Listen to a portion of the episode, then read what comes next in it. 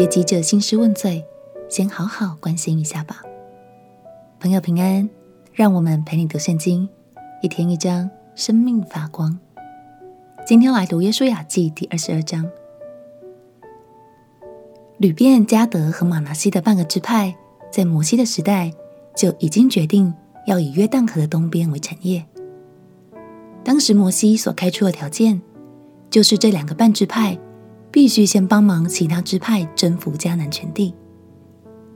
而如今任务完成，他们返回家园的时候到了，但在这段过程中却不小心发生了一些误会。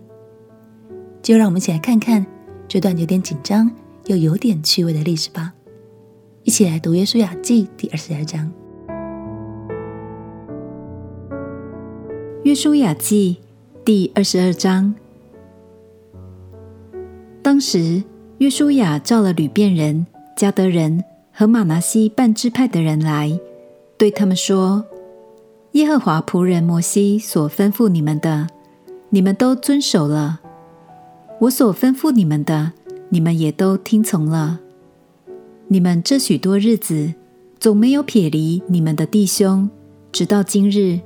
并守了耶和华你们神所吩咐你们当守的。如今耶和华你们神照着他所应许的，使你们弟兄得享平安。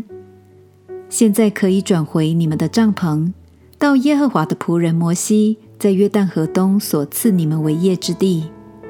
只要切切的谨慎遵行耶和华仆人摩西所吩咐你们的诫命律法，爱耶和华你们的神，行他一切的道，守他的诫命，专靠他，尽心尽性侍奉他。于是约书亚为他们祝福，打发他们去，他们就回自己的帐篷去了。马拿西那半支派，摩西早已在巴珊分给他们地业。这半支派，约书亚在约旦河西，在他们弟兄中分给他们地业。约书亚打发他们回帐篷的时候，为他们祝福，对他们说：你们带许多财物，许多牲畜和金、银、铜、铁，并许多衣服，回你们的帐篷去，要将你们从仇敌夺来的物，与你们众弟兄同分。于是吕遍人、迦得人、马拿西半支派的人，从迦南地的示罗起行，离开以色列人，回往他们得为业的基列地，就是照耶和华借摩西所吩咐的，得了为业之地。吕遍人、迦得人和马拿西半支派的人，到了靠近约旦河的一带迦南地，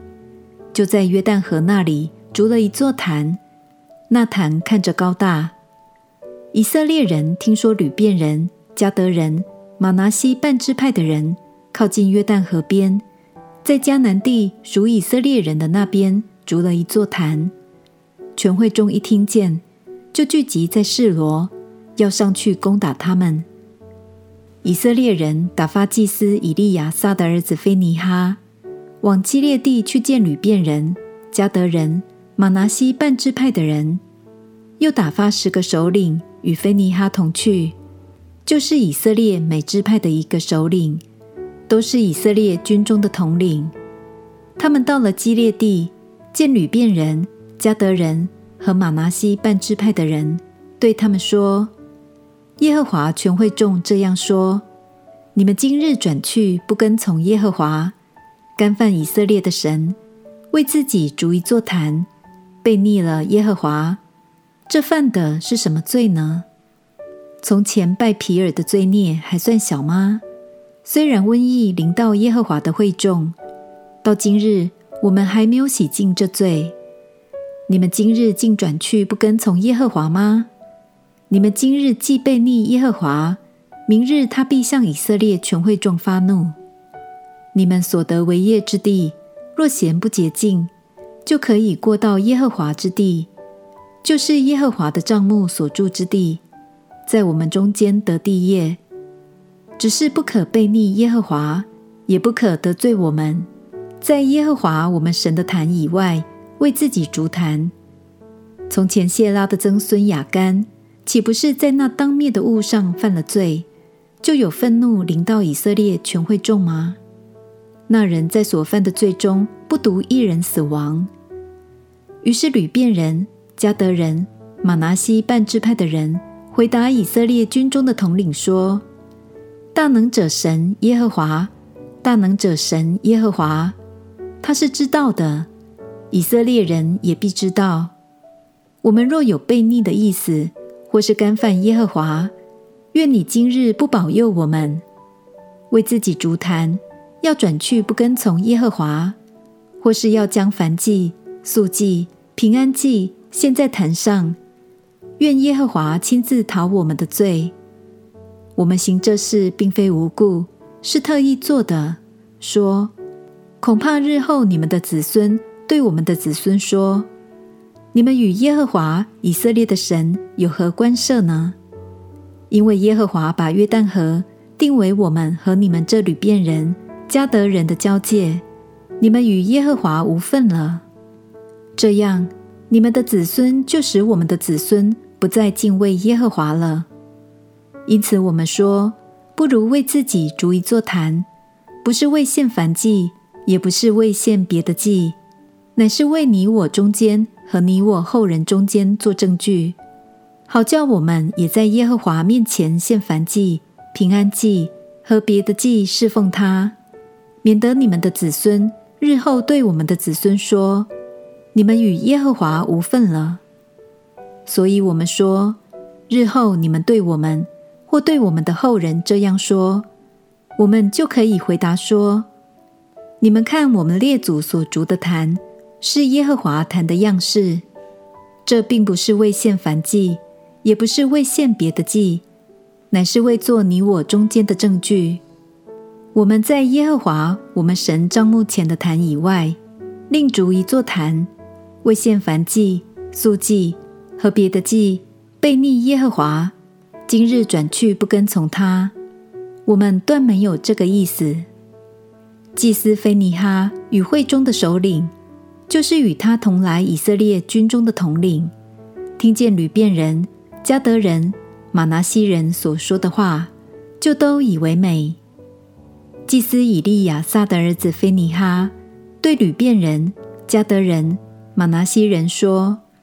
今日我们知道耶和华在我们中间，因为你们没有向他犯了这罪，现在你们救以色列人脱离耶和华的手了。祭司以利亚撒的儿子非尼哈与众首领离了吕遍人、迦得人，从基列地回往迦南地，到了以色列人那里，便将这事回报他们。以色列人以这事为美，就称颂神，不再提上去攻打吕遍人、迦得人，毁坏他们所住的地了。吕遍人、迦得人给坛起名叫正坛，意思说，这坛在我们中间证明耶和华是神。感谢神，幸好一切都是误会一场。原来两个半支派会在约旦河东边筑坛，是为了避免后代子孙在未来被其他以色列人排除在外，并不是要拜偶像偏离神。而另一方面，当其他支派以为自己的兄弟不再爱神了，他们的反应很大，很紧张，火速就赶到了河的另一边。虽然这表示他们非常急于维护以色列对神专一的态度，但如果能先稍微关心了解一下，场面是不是就会更平和了呢？鼓励你，让我们一起学习，在兴师问罪之前先缓一缓，好好了解一下，或许事情的真相并不是你所想的那么糟哦。我们一起来祷告。亲爱的耶稣，求你帮助我，愿意倾听，慢慢说话，让我在面对问题与误会的处境时，能有智慧的解决。祷告奉耶稣基督的圣名祈求，阿们。祝福你有一双倾听的耳朵，可以用爱建立美好的关系。陪你读圣经，我们明天见。耶稣爱你，我也爱你。